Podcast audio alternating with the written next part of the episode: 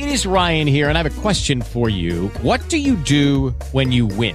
Like, are you a fist pumper? A woohooer, a hand clapper, a high fiver. I kind of like the high five, but if you want to hone in on those winning moves, check out Chumba Casino. At ChumbaCasino.com, choose from hundreds of social casino style games for your chance to redeem serious cash prizes. There are new game releases weekly, plus free daily bonuses. So don't wait. Start having the most fun ever at ChumbaCasino.com. No purchase necessary. Group. Void were prohibited by law. See terms and conditions. 18 plus.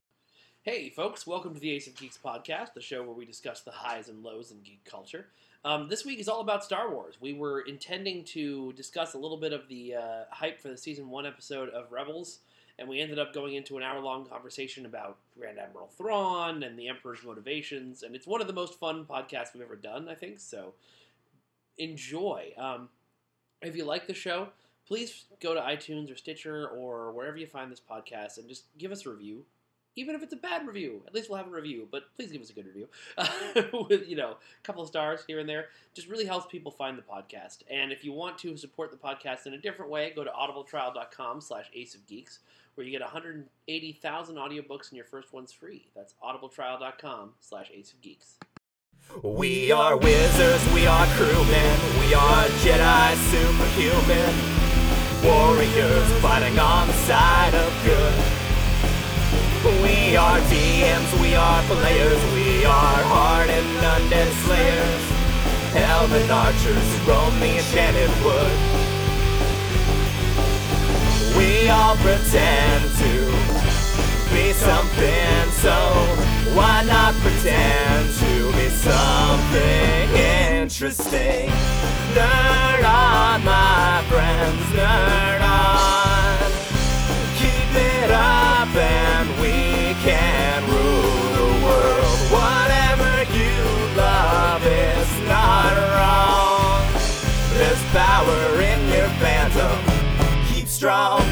nerd on.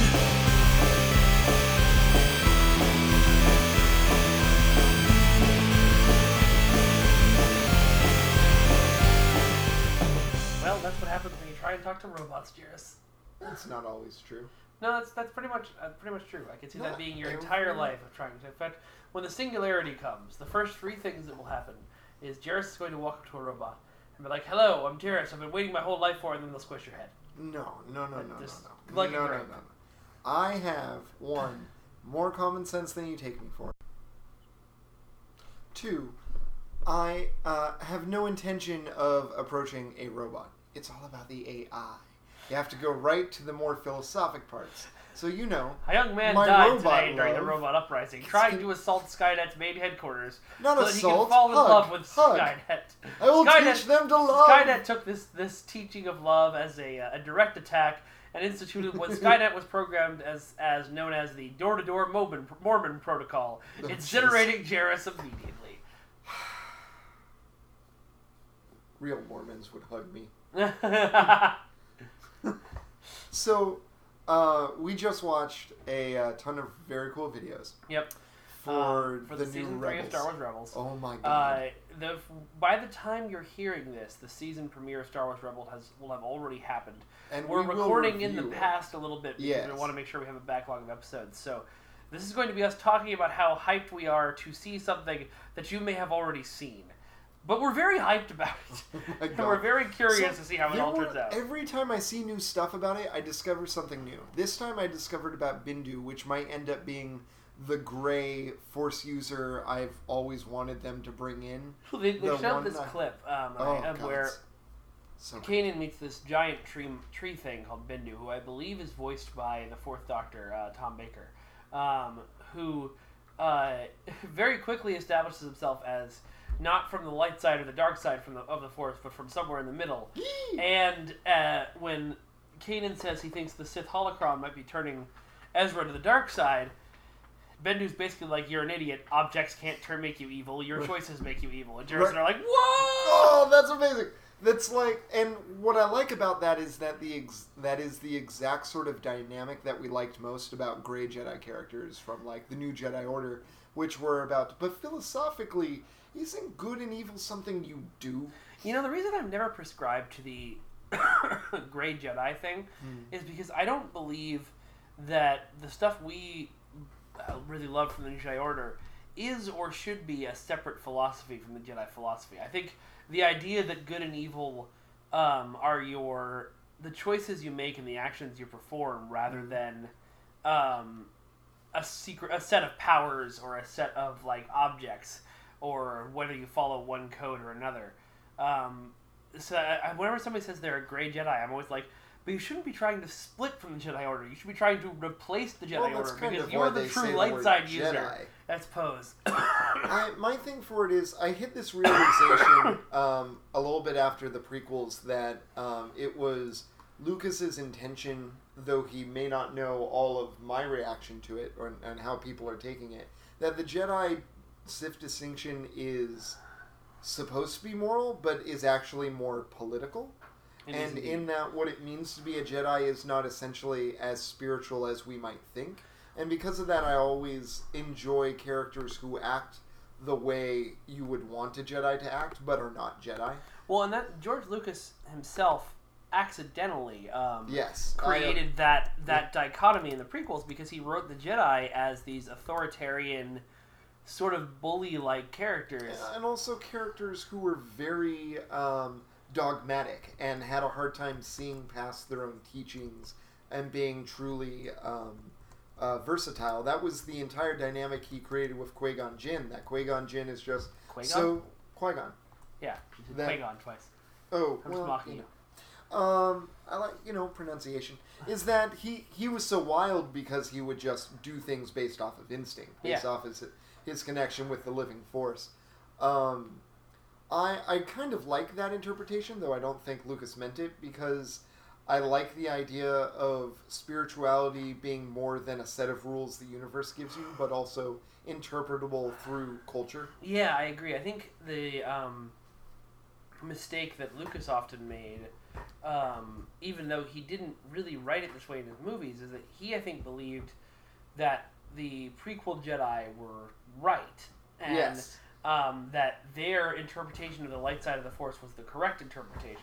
Even And though he set them up to be fundamentally unwise to seeing their characters, own, yeah. like situation. Yeah, um, and so he, I think you're right. I think the force, the, the what we've both always agreed on is the force is not something that is dark or light. The force just is. Yes. And how you use it is what determines whether you are dark or light. And really, Right. dark and light are just distinctions that we as humanity make. No force user is hmm. ever truly good or truly evil. That's my thought. It's something I really liked about. They had a similar dynamic in the new Jedi Order, where at first it's like the Yuuzhan Vong aren't touched by the Force, and then by the end we just limited our definition of what the Force is so small we couldn't see them. Yeah, And I loved that because it was very much a breaking down of cultural misconceptions in that way. And then immediately afterwards, they were like, "Nope, all of No- that was wrong. Ah, Jacen was jeez. a Sith because Jeez. George freaked out." Ah, no, but going back to Rebels, uh, that sort of variety, there are things they're bringing in here I never expected to see that I was actually kind of, uh, I oh, Death Troopers are Yeah. freaking in this. Yeah. Like I, a small part of me is like, and then a little Kyle Katarn, come on. I think the best we're gonna get for Kyle Katarn is the guy in Rogue One who kind of looks like Kyle Katarn and is wearing I- Kyle Katarn's jacket. in my heart, a small part of me, I don't know if he'll ever really use the Force or not, but Finn is so Kyle Katarn. Finn is very Kyle He's extremely Oh, so I was watching, Katarn uh, like. I was watching this hilarious video the other night. Um, it was uh, this person who had meticulously broken down the possibility that Mace Windu might be Snoke, uh, which was What? I- it was weird. Whoa! Hold on, I am thinking about that. yeah. What? Huh? It was weird, but it was interesting. But one of the clips that he was showing, be so old. yeah, one of the clips that he was showing as a like, um, you know, let's show how interested Samuel L. Jackson is for coming back to these movies. Oh yeah. Apparently, um, uh, oh fuck, what's his name? What's Finn's real name? Finn? Oh, Boyega. John Boyega. Yeah, apparently John Boyega was at a party um, when Star Wars was still in production, and he hears this voice behind him and goes, "Yo, Black Jedi!" And Samuel L. Jackson, and he was like, "You're my son." That's awesome. What an honor. that is, I mean, honestly, I would be like hopping up and down in my seat if that. had happened. You're like, yes, yes, I am. Yes, yes, no I matter am. what they say, I am your son. Can you adopt me? please, please. I love my family, but can you still adopt me? Um, something else exciting going on, um, and I'm not quite getting to the big T yet, but um, uh, Wedge Antilles. Yeah. They changed his story, and I like this story so much better because it's the story they originally kind of tried telling with the Tie Fighter comic book series, but they ended up changing. Like he went through a few different versions, if I rec- recall correctly, and I might not. But I always like the idea of really good X-wing fighters were Tie fighters who realized that they weren't expendable, Yes. and I really like that. That well, because I everything about the Empire and the way they handled their ties and therefore their tie pilots was all about um, n- would never encourage someone to become very good because the idea was not to have talented pilots. The idea was Mm-hmm. to swarm tie fighters at some at few things until they fell Yeah. down. those people who were allowed to be good were allowed to be good for political reasons, like Yeah. Baron Soontir Fel. Yeah, exactly. Um, or if you were a really good tie pilot, it just meant you were the best pilot in the world. Yeah. which is how someone like Wedge Antilles, who is, you know, a better pilot than Force users using the Force, um, is. He is the engine's he whisperer. I wish that they wanted to give him a cameo in Episode Seven, and the actor didn't want to do it. And I, I was Like, like, that "Ah, would have been would have been so cool. And he's Ewan McGregor's uncle. He should have just done it. Yeah. Ewan McGregor would do it if you weren't dead. Ewan McGregor would do an Obi Wan movie in a heartbeat. Oh, he, said, so- he talks about it every time it's brought up, but I'm like, someone just make this. Just make an was the adventure heart and of soul of those prequels. Actually, just don't even make it an adventure movie. Make it like a deeply introspective movie of like Obi Wan reflecting on his life. When he oh, kind of like the one where he played Jesus that someone Yeah. ripped that from to make To it make to an Obi-Wan Obi-Wan trailer? movie. Yeah. that was so cool. Speaking of which, he did not make a great Jesus. That's okay. He makes a great Obi Wan. He makes a fantastic Obi-Wan. Um, so, you ready? What? How awesome was Thrawn? Thrawn was pretty awesome. How much was he like you remember them writing him? Um, I mean, so the thing is, I was never as obsessed with Thrawn as you know some of my compatriots Yeah. who might be over there with the, you know, um, hairlines for days. Uh, but uh, he, uh, Thanks. You're welcome, buddy. Uh, What are you he- talking about? I don't have a hairline. I just have a really long one. It goes around my skull. It does. um, he uh, so I don't I remember him being really awesome in the Thrawn trilogy, but the Thrawn trilogy are also, if I'm honest, not my favorite books in the Star Wars universe. No, that's. Um, They're the, not the my favorite books either. clone thing was weird. It was weird. Nothing is weirder than having to force yourself to pronounce the name Luuke. Yeah, That was not that. Ah, But I love the idea of Thrawn. I love everything I've heard about Thrawn over the years, and the fact that they they are really seem to be capturing the character. yeah. One of the things I really when. So they say that when you find the tropes that make your favorite characters work, uh, if you're really jiving with that character, if you really know what you like in writing, that will make you love the character more. If you don't really jive with the character, or you're not self-aware of your relationship with, li- with writing, it will annoy you. When I realized that um, that Thrawn is essentially a space captainy version of Sherlock Holmes, I loved him so much more. That's after true. that. More Moriarty than Sherlock, but You know, yeah. definitely more Moriarty. Uh, in fact, although I understand that there was a character whose name was an anagram of Moriarty that was set up to simply be a enemy of Thrawn's. oh, really? Yes, um, they were just hamming it up back then. Um, what I really like about Thrawn that they capture in here is that sense of of diamond intellect. Like Yeah. he's not super strong, he's not, you know, really charismatic in any way, shape, or form. He's just the smartest. He is so smart, and the way that uh, uh, that Zahn pointed him towards culture and art, I felt was such a great use of what made Star Wars pulpy and interesting, and not Yeah. just a science fiction reflection on old stories. It really tried to get to no, we're we're talking about cultures here, Yeah. rising and falling, and Thrawn put that focus back in. well, and the yeah. the superpower of understanding people by studying their art is such a pulpy thing to have. Oh, like, it really. In mm. fact, I'm pretty sure there is a power in Spirit of the Century that is that thing. that makes sense. I'm almost certain. Um, and he he also was scary in that I'm the alien the Empire couldn't oppress. Like there's Yeah. something about him that just demanded respect because humans first fascists would bow down before him. Yeah, That's he was so good that they couldn't take him out of his command post and replace him with a shitty human. They needed him. Yeah, and that's uh, just wondering what that's what that's all about, how they're gonna fill, fill it. I really want to see this new book Zahn's writing because he gets a chance to reinvent his character, Yeah, having learned so much more about how fans interpret him and understand him. yeah, it's really great. It's, it, the one thing that's going to be interesting though, having Thrawn on Rebels, um, it's kind of the same paradox of you know introducing all these new characters and new ships and things for Rogue One. Mhm. Um, you're going to have to either kill everybody by the end of it, or find some reason why they wouldn't be involved in the prequels. Oh, oh, involved in the And sorry, not in the prequels, in the in original the trilogy. original tri- well Yeah. you know faced off doing other things It is Yeah. a huge galaxy my problem with it is um, it is super weird to see someone i have only ever seen in print realized like i get that his voice is perfect there's something about his voice where i'm like yeah that's Thrawn, but it's also kind of annoying Yeah, because it's not your the voice you heard in your head. no, well, that and that type of voice that is very kind of nasally and needly.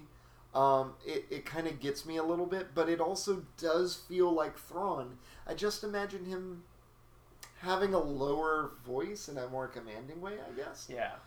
But on the other hand, there are things about this interpretation of the character that are very. This is how Rebels is drawn and Yeah. created, and that makes sense. So I'm not complaining. I'm just like it's it's fascinating how my fandom touches upon this thing. Yeah. That even though I've wanted it my for 20 years, You look at it and kind of go, well, that's not quite right. it's not perfect, but it's gonna It's be like amazing. it's like the fans who complain about Thor not having his helmet in every movie. It's like right? it's not a big deal. It's just I'm used to him having the helmet. That's, that's just how I see the character. So can we, can we just give him the helmet, please, please, But guys? We pay this handsome man to be very handsome. Yes. We want to see his face.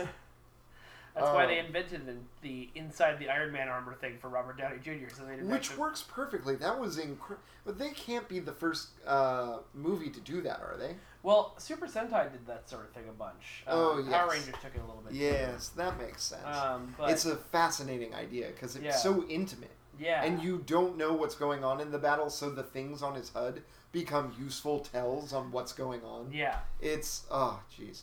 We're kind of going off script here. Uh, there, we don't have a script. Have you listened to this No. podcast before? Right, right. I just I, I feel like there's more to say about Star. I'm just so excited. I'm I'm so excited to see a moral conversation about the Force that isn't well. There's good and there's evil. Yeah, I am. They did that on Clone Wars too. Um, they had a planet that was uh, had those three gods. that, Yeah, and that was very fa- What fascinated me about that is in discovering about that, I discovered what they were trying to say is there are other dimensions in the Star Wars universe, Yeah. and we just never see them, and they almost never factor into the story.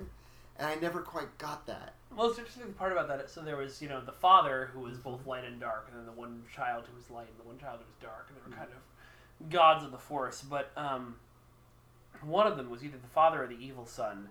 Um, in order to try and get Anakin to turn over to his side, showed Anakin what he would become, showed him everything that would happen to him in the future, and it was this really fascinating thing where you got to see Anakin, who was still kind of clinging to the light, when presented with the idea that he would fall, instead of rejecting it and trying to fight harder to be light, he was just like, "Yeah, okay, I guess I'm a bad guy." And that, That makes so, so much sense for his character, Right, Yeah. because Anakin's like, if this is my life, if this is what I must do. Oh, you're handing me a gun and there's a bunch of children. If I, I must. guess I'd kill Them. Like, and that's what makes Luke's story so interesting and Leia's story so interesting because Anakin's major failing is that he lacked the courage to be the person he wanted to be, Yeah, and Leia and Luke never had this problem yeah, and it's so amazing to see that dynamic as characters because like luke's huge thing is and i i know freaking Lucas never played this off but he fucking wrote it. Luke is the wisest jedi light Yes. side character we ever see in the film. Yes, way wiser than yoda. And everyone plays to yoda like he's paragon of the force he's everything. But yoda was more than flawed he was immoral. Yoda's kind of a dick. yeah, and the way that they're playing this now, I feel like they're exploring, they're branching out from those major characters to now explore character dynamics that are more interesting. And I mean, I God, you make me want to see Clone Wars more, You and I see don't. Clone Wars. It's all so the time. good. I know it's good. I know. I started watching a little bit um, because I'm running out of shows. Melissa's not also watching because I started showing her Leverage, and now we watch Leverage all the time. Um, yeah, we stopped watching Agent Carter because we got sad it wasn't on anymore. Ah. But uh, I I finished it. She's still not done. Well, anyway, um, yeah, Star Wars. Star Wars, Star Wars, Star Wars, Star Wars, Star God, Wars, I love it so much. One of the things I like about Rebels is it really hits that pulpy sort of this is both action and like really personable feelings about huge events and also a spirituality that can never be put to words. Yes. And I love that so much. And I, I really like it this season. They're really diving into like, um, are you, uh, you know, what what does it mean to be light side? What does it mean to be dark side? And what's Though it might Have- only be that scene. yeah, well, and also just the path that that Ezra has taken, where he's become an incredibly competent leader for the rebels, but he's done it by dipping into you know the sort of things the Sith would support. And is that the right thing to do? Is that the right path? Do the ends justify the means? Like that's a, would be a really interesting is storyline. to what he's down. doing technically evil? Yeah. like what exactly is going on there. I'm interested with this idea that they suggest that something will be unlocked by combining the wisdom of the light and the dark. Because one of the things I liked about Star Wars is it's not so much that the Sith are evil, Palpatine's evil. The Sith is just a perfect system for evil people. even even Palpatine, in his own way, he's kind of like Doctor Doom. He just genuinely Yes. believes people will be happier if he's ruling them. Or or better yeah, I the world that, will work better. I there's something about his everything about him is like a different mask or something. I, I sometimes wonder if he truly has a personality because he often wears evil like of course you must see me this way. Yeah. That is your role. And it's very it's like megalomaniac in a way that is almost self-aware but because there's no true self. Yeah. I'm kind of like spitballing here, but I well, that was one of the things I loved about the Legends canon before they removed it was Hmm. the idea that Palpatine had taken power because he knew the Vong were coming and he wanted Yes. the galaxy ready. he was extremely ends justify the means and that Yeah. made so much sense as a well of course you would become such this huge military powerhouse and tried to make a structure that was afraid of aliens aliens were going to attack Yeah. you you wanted to engage people politically um, because he didn't believe it mattered if the small people got hurt Right. um, and that's a very if you look at the Sith code it's very you centric Yeah. and it, that makes a lot of sense. Well, the other thing I like about the Sith code is it's not technically evil. In fact, it rings just as evil as, say, the code to uh, spiritual Satanism, which isn't so much evil as incredibly self-interested. Yeah. They ring that same way where an evil person could probably get a lot out of this, but there are probably things that good people could get out of it too. And I'd like to see more Sith characters who aren't evil, but aren't cool with what the Sith do. Yeah, that's one of the things that um, I really wanted out of the Old Republic, you know, the MMO.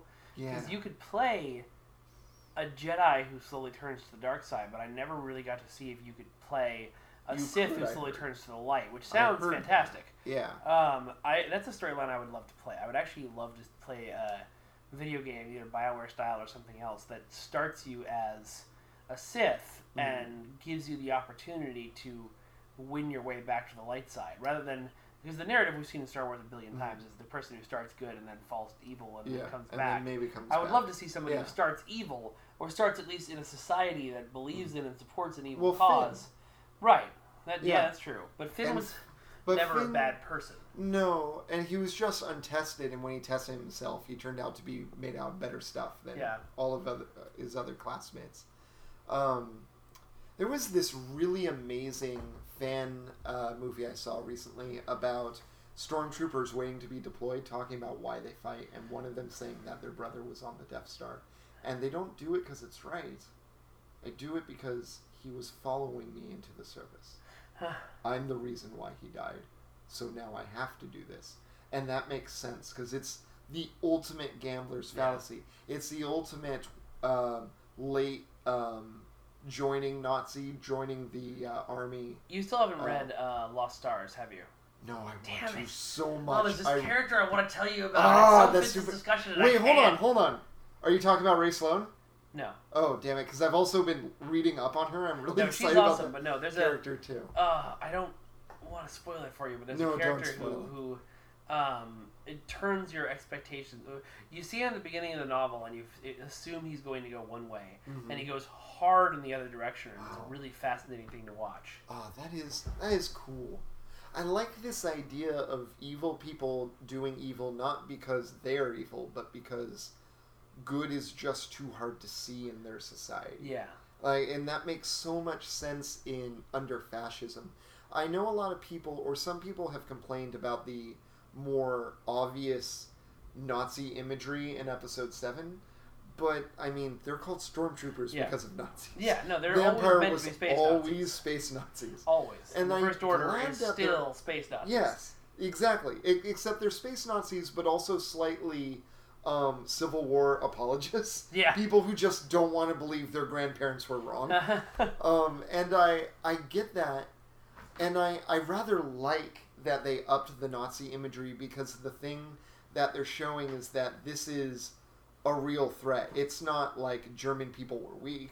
Yeah. It's not like this is how societies fall when democracy fails. It's that this can happen whenever people start thinking about the ends justifying the means. This can happen when people start othering people really Yeah. quickly. yeah. Um, and it's, so I, it's the, I mean, and that's one of the things that Lucas did want to get across in the prequels, and I think he did an okay job with, although um, a, le- a more subtle writer might have done a better job with it. Uh, oh, was God, he, I thought there was a cat in my bag. he was writing the prequels during the Bush era when the, Yeah. all of this like If only rah rah he could have patriotism, fuck other people. on it a bit more subtly. Right, that's it what I'm saying. Yeah, But like he, his i- his idea was that people who want to be safe will give up anything and to Mm-hmm. work with anyone to ensure what they feel is their safety. It's one of the few things I really liked about the writing of the prequels is I thought that except that we saw so much of it in the uh, Senate room, the politics of what was going on was fascinatingly um, uh, realistic. I would love to. I never want to see it as a Star Wars movie again, Hmm. but I would watch a Star Wars TV show that was like The West Wing in the Star Wars universe. That would be amazing. Yeah. Oh, you know what I'd want to see? All the people whose job it is to make the Empire run who are super close to Palpatine, but we never see Palpatine. And they always talk about him, and they're stressed Oh, out, and they want to make it work. But just like, have you ever heard the story of lying to Mao? no. in China, um, the image of Mao as this person who's done so much to help you, very Stalinistic, that you should want to help them, became so strong that people became incapable of telling Mao or a lot of upper party members how badly things were going in the country because they just didn't want to disappoint them. And Ugh. so they created, Mao would start making five year plans that were not based on real facts because people were fudging the data so as not to disappoint him. Oh jeez. And it led to even worse things going on. But in cults of personality, that can happen. yeah. Uh, and Palpatine must have had a huge cult of personality. Look at the explosion of Sith-like culture and human first culture. Even in the new canon, Yeah. they talk about it. Yeah, and the interesting thing is that that is kind of canonical. Is you know, he lived in such a um, his own world by the time Return of the Jedi rolls around. You Yeah. even, you even see that happen. That exact thing happen where Darth Vader basically Yeah. is like, "I'm going to kill you if you don't get this battle station on schedule because the Emperor is coming tomorrow." And he makes it a threat, but it's also like, "Bro, we can't have the station be broke when the Emperor gets Like, here." do you know what he'll do? yeah. He can kill people with lightning. Lightning, man. Have you not like? Yeah, I know we all have blasters, and we could probably all take them if we tried, but fuck it, that was just too um, um, sacrilegious. I'm gonna have to kill someone to get these weird emotions out. All I'm surrounded by is fear, Fear and, and dead, dead men. men. I love Actually, that dude, I was thinking so about it that much. now. I Hmm. wonder if because we never see Vader use lightning. We see him use Corran Horn's like blaster bolt um, absorption thing. But Well, clearly, he did it first. Right, know. uh, but, but yes, it is very Corran Horn. Clearly, he could have. If he can redirect energy like that, he probably could have used Mm-hmm. lightning, but he never does. I'm wondering if the Emperor never taught him in a like this guy is made of metal and moving parts. I should hold on to this secret of Force lightning. Even though Anakin knows it exists because he's seen it used by both Dooku and the Emperor, I can just see like every day like Vader being like, "So, uh, am I ready to learn Force lightning yet, Master?" um, one day, Lord Vader, you will be ready, but today is not that day. Clean my pooper. essentially.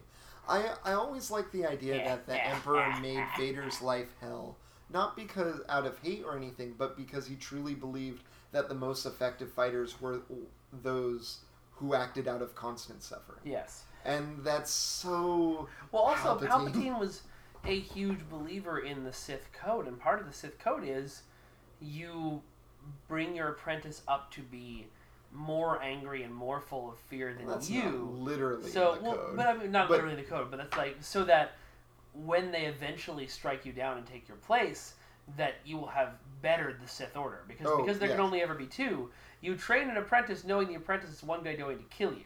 And so your goal is to make when that day happens, make sure that they have they will advance the cause of the Sith after your death. I wonder if the reason why he allowed him to suffer though is that he did not want Vader to um to take him over because he was pulling for Luke. So I wonder if and I did hear a theory that it might have everything to do with like Luke's ability to have kids Maybe. because Vader may not have been able to have any more kids or anything like that. I honestly Hard to know. have always felt that Palpatine, from the moment Vader in that conversation is like, "Well, what if we turn him to the dark side?" was playing Vader that whole time. Like, Oh. I'm going to make him Hmm. like he's he's trying to turn Luke because he's hedging his bets, and if Luke kills Vader, then obviously Luke would be the better apprentice. Right. But he's also trying he's very trying to hard get- to get Vader to kill his son. Because if Vader has to murder his own son for the Emperor, he'll be even more full Right. of like Yeah, and everything he'll that makes feel him a like Sith. well, and that's the ultimate gambler's fallacy. The I've Yeah. come this far, I must go further. It's the Um, same thing that happens um, on the his flagship over Coruscant. He pits Anakin and Dooku against each other because not because he wants Anakin to kill Dooku or because he wants Dooku to kill Anakin, but because he wants one of them to win and prove they are the superior apprentice. which is kind of how Palpatine thought about most things. It seemed. Yeah. I one of the things I really like about Palpatine is that they create a he like you know how in um, Fiasco's characters can be in scenes they're not in because their Yeah. character creates a very presence in the way the scene is. Yeah. He is like that on everything. You don't need to know that the Emperor in Empire Strikes Back is like that. You can see what he is like in A New Hope. Yeah. It kind of just. It, uh, Lucas was really You don't good at creating know there's an culture Emperor through. until Return of the Jedi, but you still feel his presence through the first two movies. Uh, yeah, no, uh, Uh, I'm sorry, you don't, feel his, you don't feel Yeah. his presence. I mean, yeah, but you. But like everything, like the way they present it is like machines over a natural order. He is for some form of of mechanical standardization. He must be for industrialization in some way. And so the way that they depict him as like old and wizened, he seems like someone who is just so into working his job, he will literally sacrifice himself. And I think like he's not a vain man. He may be vain intellectually, but he's someone who really thinks he's doing the right thing. You see that very immediately in how he talks. Like he's made to be ultimate evil, but he never seemed to me like someone who thought I am evil. He thought I must appear evil. Yeah, I think uh, he's because every moment. Actually, I'm not sure if I agree with you on that because You think it- he was like, "Yes, I am evil." Well, I don't think he, he thought of himself as evil, but I think what comes across as his evil mask in the Mm-hmm. prequels is just him being so smug about being smarter than everyone else in the situation. He- And- he is though truly smarter He's than smarter everyone than else. everybody else. Even everybody else, Yoda, and it- especially Anakin. so much smarter than Yoda, so Yeah. much smarter than Anakin. That's one of the things that makes the whole thing with uh, uh, Mace Windu so surprising is that it just doesn't feel like Mace Windu should have lost that one. It just doesn't feel like Mace Windu. Oh well, yeah. Uh, what's his name? Uh, uh, Jackson says he survived. No, And no, he but he didn't. survived. He didn't lose the fight. What he do you mean? beat the Emperor. The Emperor. He had the Emperor at sword point, and Oh, Anakin, Anakin- cut off his arms and threw, and then the Emperor threw him out a window. Yeah. But if if it had just if Anakin hadn't been there, Palpatine would have died. and what would have risen up in the galaxy's place would have been very interesting because That's I true. don't think it would have been any better because No, of all the of the Republic was sick. ha- well, at that point, Hmm. the Republic is sick. All of the Jedi are dead except for Windu, Obi Wan, and Yoda, and, they're not smart people. and the Supreme Chancellor of the New Republic has just been assassinated by a Jedi kill team. yeah, So instead of the Order of the Empire, I think Mace Windu steps in and says, "I'm going to control the government for a while," and things erupt into a civil war very quickly. and may end up creating like Jedi as tyrants, Yeah, which would because be I think Mace Windu in- would have been a tyrant, honestly. Oh, I think he easily. he would've very much If you read like- his, like you read Shatterpoint. Yeah. Shatterpoint. He is obviously someone to whom government, uh, and that's actually something I really like about the Jedi. The Jedi of old were very kind of clueless about some of the practical concerns of the philosophy they're espousing. And one of the things I liked about the old EU is that Luke was very specifically aware of. Well, I can't do it like the old Jedi because that system did not work. Yeah.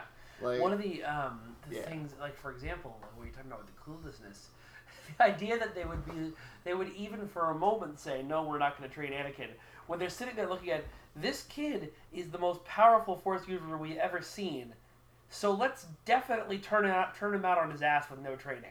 Right. Like, really, guys? I- Really? yeah, it. There were a lot of things. I like how we started talking about Rebels, and now we're just going into general theories about That's Star fine. Wars. Let's keep going. So here's my thing about the Jedi. I. I think, since their story was unwritten when I was a kid, I made a Luke Skywalker of myself and imagined things about the Jedi that ended up not being true. Yes. And I think one of those things is that they were an ultimate force for good. I think they were probably the most benevolent organization we see. Oh yeah. Um, and maybe other than the Rebel Alliance. Even then, the Rebel Alliance were politically they were terrorists Yeah. and freedom fighters. Yeah. They did what they had to do. Oh, yeah. Um, whereas the Jedi didn't. But the thing about the Jedi is that they are fundamentally spiritually corrupt because they assume what they're doing is right, and that is the best type of spiritual Yes. corruption. They never take a set. It's Yoda the most occasionally, which interesting is is one of the what I reasons mean, why not he's not morally as bad as I think we've made him out to be this whole episode. But Yoda does occasionally. Well, he's not a monster. No, um, but he does occasionally take the time to reflect. But yes, definitely. we know that by the time Luke meets him, he's had twenty years to reflect in a swamp, And he doesn't and he learn. hasn't gotten it. But and His- his- I his- his think last- that's one though the last thing he he's says just to been Luke- with himself. I'm One of the last things he says to Luke is, Yeah. "If you don't kill Vader, the Emperor wins." And, And that's, that's so against literally- the Jedi. Like, it's also literally untrue. yeah, The only way to beat the Emperor is to not kill his father. Yeah. And I think that kind of shows how much stronger the no um the thing about moral corruption as it were doing things uh, because they are good and instead doing them because you think they're right where you disconnect from that uh, you disconnect from like the real moral consequences of everything you do yoda ended up being just as ends justify the means as the emperor absolutely. and I think he was trained into that, or trained himself into that through the Clone Wars. I haven't seen Clone Wars, but Clone Wars does a good job of diving into it though, and like it's You see it all the time. There's a wonderful episode arc uh, about the clones dealing with a Jedi general who has Oh, so yes, clearly gone to the dark side. I've heard that Just fight he- scene's amazing. Well, and yeah, and he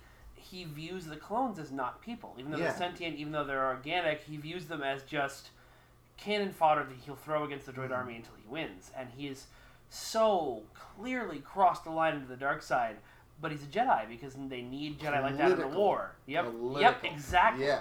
It's um, it's one of the most fascinating things about what they do in that series is they really do, for a kids show, dive into the horrors of a war.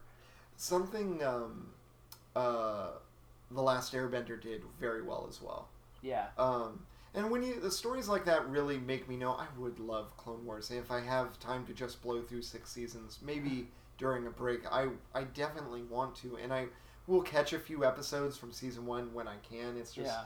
season one is not. Season one's good, but it's not. It, It, it gets it gets better later. Yeah. Yeah. And but I'm always an advocate of you should watch everything, which is one reason why I have never finished Farscape. So I can't get through the fucking first season. Um, but I think the Clone Wars, especially, there's a lot. They tell the stories in this weird, out of chronological order. Um, but because they do it that way, you get a lot of payoff in later seasons for things they set up in season one. Like there's characters you watch die in season one in their debut episode, who then become major characters with long story arcs in seasons two or three. And the whole time you're growing attached to these characters, knowing that they're going to die senselessly because you've already seen it happen. That is very. Um, it's almost like they made the Force the perspective Yeah. character. Yeah, kind of. Like you're Uh, seeing everything and uh, everything all at once in all timelines and trying to make sense of it. One of the things that. Um, well, hold on. Let me get my thoughts in order before I start this sentence because that was Okay. already getting out of the way. Um, I really feel like um, they have a good setup in these new movies to show a similar story of it's not about what side you're on, it's what you are doing. It's not the east or the west side. No, it's not the north not or the north, south side. It's, It's, the, dark, side. You are are correct. so okay, uh, Battlefront Yeah. released um, a Death Star DLC. Yeah. And the official Star Wars video games fan page released it with the caption, "We got Death Star," and I was just like, "Yes, someone remembers." That Sorry. was the day. Oh man, Oh no! back in the so- days of Flash cartoons and Homestar Right. Runner and yeah, Life, the Universe, and everything, man. Uh, but you were saying, I was saying. Um, what was I saying? Oh yeah, uh, I feel like in episode seven and going forward, they really have the opportunity to tell that kind of story because you are already seeing Kylo Ren, a character who is struggling to stay dark, yeah. and maybe made it, but maybe not. Uh, what's I love that because it's such a different arc for a character. Yes, He's literally fighting to be evil. You never and see it's that. a struggle. Yeah. Like, oh my god. He wants so, so- like, fascinating. He wants so bad to be evil, but part of him is just like, I could be a good guy still. Which is why I think he'll be Yeah. redeemed by the end of it. I don't think he'll survive the trilogy, That but would I be do cool. think I, th- I do Like, think he'll have a he last really moment. of- sacrifices himself yeah, or to something. save Rey or Yeah. Finn or I would not want him to do it to save Rey. yeah, maybe to be- save Finn, Maybe. or maybe everyone Um, sacrifices themselves to save Poe, and then Poe is in the middle of them going, "Why do I have to live and be the prettiest?" because you just gotta. That man is so attractive. And we're like just right before that we'd seen Ex Machina. I'm like, "Mm, man's not very attractive. no, not at all. Um, uh, as I've said many times on this podcast, I am not necessarily just attracted to Poe Dameron physically. I'm attracted to the way that man flies an X-wing. The character himself. Oh my god. But no, also what they're doing with uh, Finn is they're showing that it's not like all stormtroopers are evil. Let me show you what they're doing. They're they're victims. yeah, they're And indoctrinating these that. people, That is what we should be seeing, a deeper story. and they do that. Did that on Rebels too. Finn, Yes. When uh, Ezra went to the, the Stormtrooper Academy, he made friends with Stormtrooper cadets, Right. and they weren't evil people. They were just people who were in a situation. Yeah, who were being trained towards that. And I think it's really important to show people that doing the right thing or the wrong thing isn't about doing it for the right reason. Yeah. Well, and it's one of the things, you know, in Clone Wars, again, they dive into this. They show you separatists who are good people, who are Mm-hmm. Oh, yeah, trying to believe they're doing what they're Like, trying for the history galaxy. of the Republic is so complicated. Yeah. There's so many ways that the Republic. I mean, the Republic allowed the existence of Hutt space because it simply was not politically profitable to go in and install democracy. And Yeah. so they said, in this space, in these few sectors, slavery is just legal, and we're not going to do anything And we about can't do it. anything about it. And- Man, if only there were some real world parallels to that sort of thing. Mm. well, maybe we could go in there and get some like power crystals or something. Oh, yeah, and some- dig them up some, out uh, of the ground. I was about to say there's some dilithium in there, but Yeah, that's uh, the wrong more universe. Star Trek, That's, that's yeah. Star Trek. Sorry. Um, there. So something else, and something listening to a few podcasts have turned me on to, but I've always thought was interesting. I don't used to know to what play. turn you on. I mean, no, sure no, not like that. genre for but- Intellectually, I when I was younger, I thought about playing robot characters, and under the light that Lucas originally meant the robots to be peasants in the Japanese story of the story. yeah. in that way, even slaves or normal people are something above what Star Wars considers peasants. Because if you think about it, droids with just a few years of experience are people. Yeah, And they do everything people do. And one of the things I find interesting from Clone Wars when I started researching is that question of are the droids worthy of our of our compassion? If the clone troopers are, how different are they from the droids? Exactly. And that I is so that. fascinating. And I love that it, that's one of those things that's always been, again, fascinating about this world they've created. Like at the end of Revenge of the Sith, they just callously tell them to erase C-3PO's memory. right. And like, yeah. and it's played Which off is- uh, it's almost like a comedy moment, and it's like you're literally erasing friendships, relationships, is. his Yes. whole life. And to the No wonder where, he's so fucked up in the original trilogy. And it might be that that is why R2 puts up with him, is cursing with him, because he carries the friendship for both of them. yeah, And that there's something about that. I also, if there's any, I'll disagree with Lucas on a lot of things. It was his work. We don't see eye to eye on things. I love his idea that the crawl and everything that's objective about the Star Wars story is uh, R2D2 telling it to the Oh, Whills hundreds of years later. Oh, that's He's cool. like, that's the concept he had worked on over a few years. And like, yes, R2D2 is the only one who is in all of the yeah, stories and that makes sense. and he keeps his memory. I really like that. They actually originally had that in the Star Wars comic for Marvel. It was the two droids talking droids talking about the adventures of Han, Luke, and Leia. oh, that's cool. Um, it unfortunately though it was a planet droid that needed to understand for the archive things that had happened, and they came up with a lot of ridiculous things like uh, uh, the whole Zeltron race as I think came from there as sexy uh, space um, super sex beings. okay, sure. They literally have a planet Zeltrons do called um, Hollow Fun World. yeah, It's exactly what you think it is. I'm sure. It's I'm that's sure. I, as soon as I heard it, uh, and I had not heard this but recently, I immediately thought of um, uh, Sextillion or whatever it's called from from Futurama, no from uh, Hitchhiker's Guide. no from Saga. Oh, Saga. Okay, the the planet that is I, also I a need brothel. to go back and f- restart Saga. It's been so I've been trying to keep up. I'm kind of doing it. It goes into, oh my god, uh, you're the character that you already like in there becomes so much cooler. Excellent. You're gonna like that. Unfortunately, it means that rough stuff happens. Okay, but yeah, Um, it's interesting because um, just going back to what you're saying is the droids as peasants. I, I hadn't thought about it, but you're right. Like there's this entire undercurrent to the world that's just them stepping on the droids. Right, because droids have to do what And everyone now I kind of want to write a movie about that changing, like about kind of like you know iRobot, but not as cheesy, like the, the Will Smith iRobot, Mm-hmm. Yeah. where it's about a droid who begins to realize how his people are treated and works to try and change it. Do you and- know they made that sort of into a comic? Do you Oh, yeah? know how uh, C-3PO got his red arm? How? He was uh, on a mission for the uh, for the Resistance to get First Order intelligence, and he is forced with the droid who has this intelligence, who is all red, a protocol droid just like him, but all red, and a bunch of other droids, and they're walking through this trash uh, planet, and it kind of plays out like this old short story where eventually all the droids, uh, through their trials, break down, and through their friendship, help each other move forward. There was an old short story in the 50s like this, I can't remember what it's called. Um, I taught it like three years ago. And in the very end, like it starts acid raining, and there's only room enough for them under something for one. And after getting to know C3PO, the the first order droid says, after hanging out with you, I think I really understand the value of not just having your place, but having your friends. And I don't want to go back and work for the people I've worked for, so let me do this last act as you are now my only friend.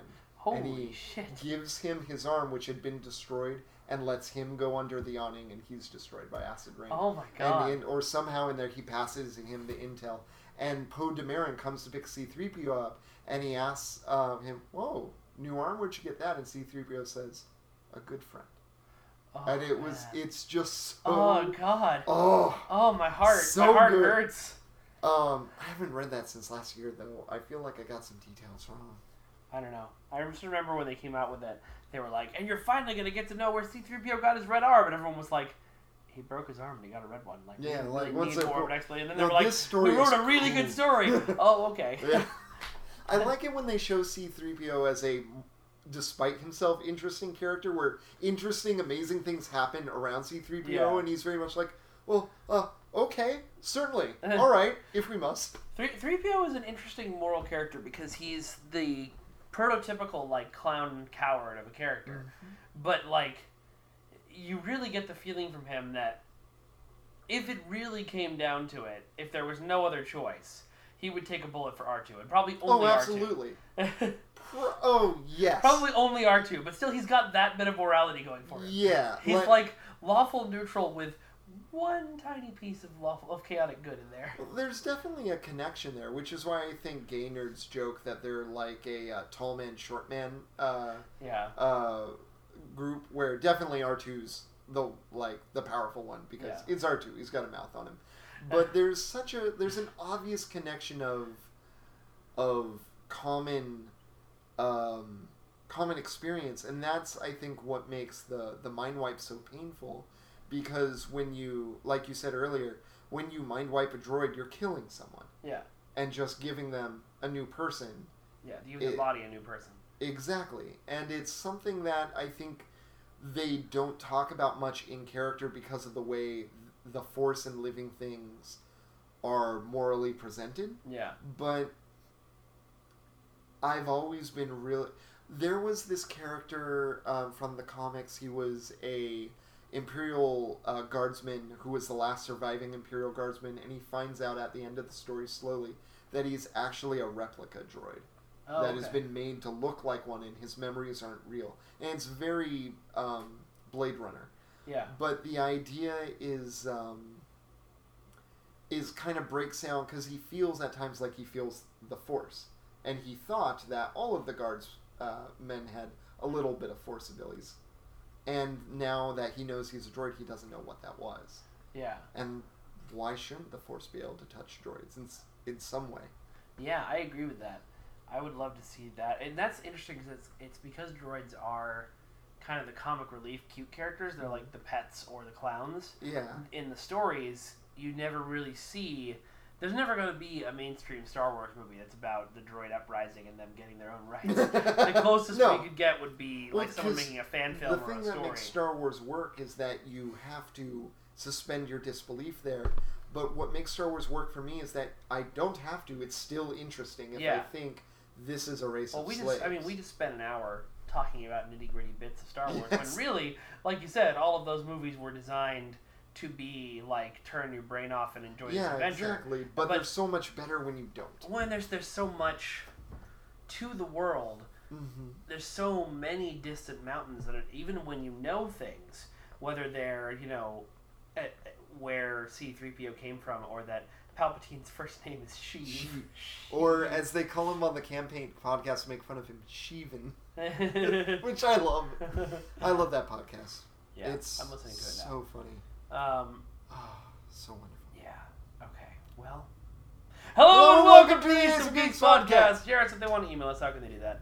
A C E O F G E E K S P O C A S D I N G. I You I forgot can't D, make. but that's okay. Oh, is there a D? Yeah, podcasting is a D. I'm kind of podcasting. surprised that I forgot the D. So am I. That's of Ace of Geeks podcasting at gmail.com. We should always do that. We should. Do you remember our first show was Radio Free Yavin? Uh, no, was Yavin Radio. Yavin Radio. That's yeah, right. and then we could, we didn't call it this podcast that because we thought we'd get sued, yeah. and because it wasn't going to be an only Star Wars podcast. right. And now that I'm And listening to this episode, I'm like, this we should make it an only Star Wars podcast. well, it's the thing like we both love and can talk about without reservation because Yeah. we don't disagree a lot. Um, it's not like me talking about with some other people how D and D morality should work. Yeah. Mei mentioned the other day that she loves listening to the two of us talk about Star Wars, even though she doesn't get it because like she can't really join in because it's just how much joy we get out of talking about it. I- we get And I was just thinking, we haven't talked about Star Wars in so long, and then today it just we we were gonna talk about a whole bunch of stuff, and then Rebels just turned into an hour long discussion We- of Star Wars, and I we, love it. we were, and like we barely covered Thrawn, but really, what can we say? We're gonna see it. yeah, we'll see. We'll tell you about it when we see it. Oh my! You probably have already seen it, but don't tell us because we're from the past. No spoilers. Please don't time travel and tell us. Okay, if you want to hear more awesome stuff, including our review of Rebels, probably go to aceofgeeks.net. mm-hmm. That's where our daily articles are. That's where our YouTube channel is. That's where our Twitch channel is. Our other two podcasts, which is RPOK, a fantastic podcast about um, tabletop role playing, storytelling, and Geekly Roundup, where we cover Yeah. the news of the week. Um, and uh, yeah, it's Oh, and our songs by Kessel. our band. The band who does our theme song is called Kessel Run. You can find them at KesselRun.ninja. More Star Wars references. Uh, yes, that's, That's true. true. Um, and uh, thank you very much, folks. And if you like the show, please, please just go to iTunes or Stitcher and just leave us a review. Give us some stars. People Anywhere will find the podcast us, that way, it helps and then us more out. people get to listen to it. And then we'll get better microphones, and then the audio quality will get better. And Have we seen any money from those ads yet? I help us out on this one so we can bring you better content. yes, all right. Thanks, folks. We'll talk to you soon. And please do email us. We miss reading your emails Oh, on the air. And Alicia. may the force be with you.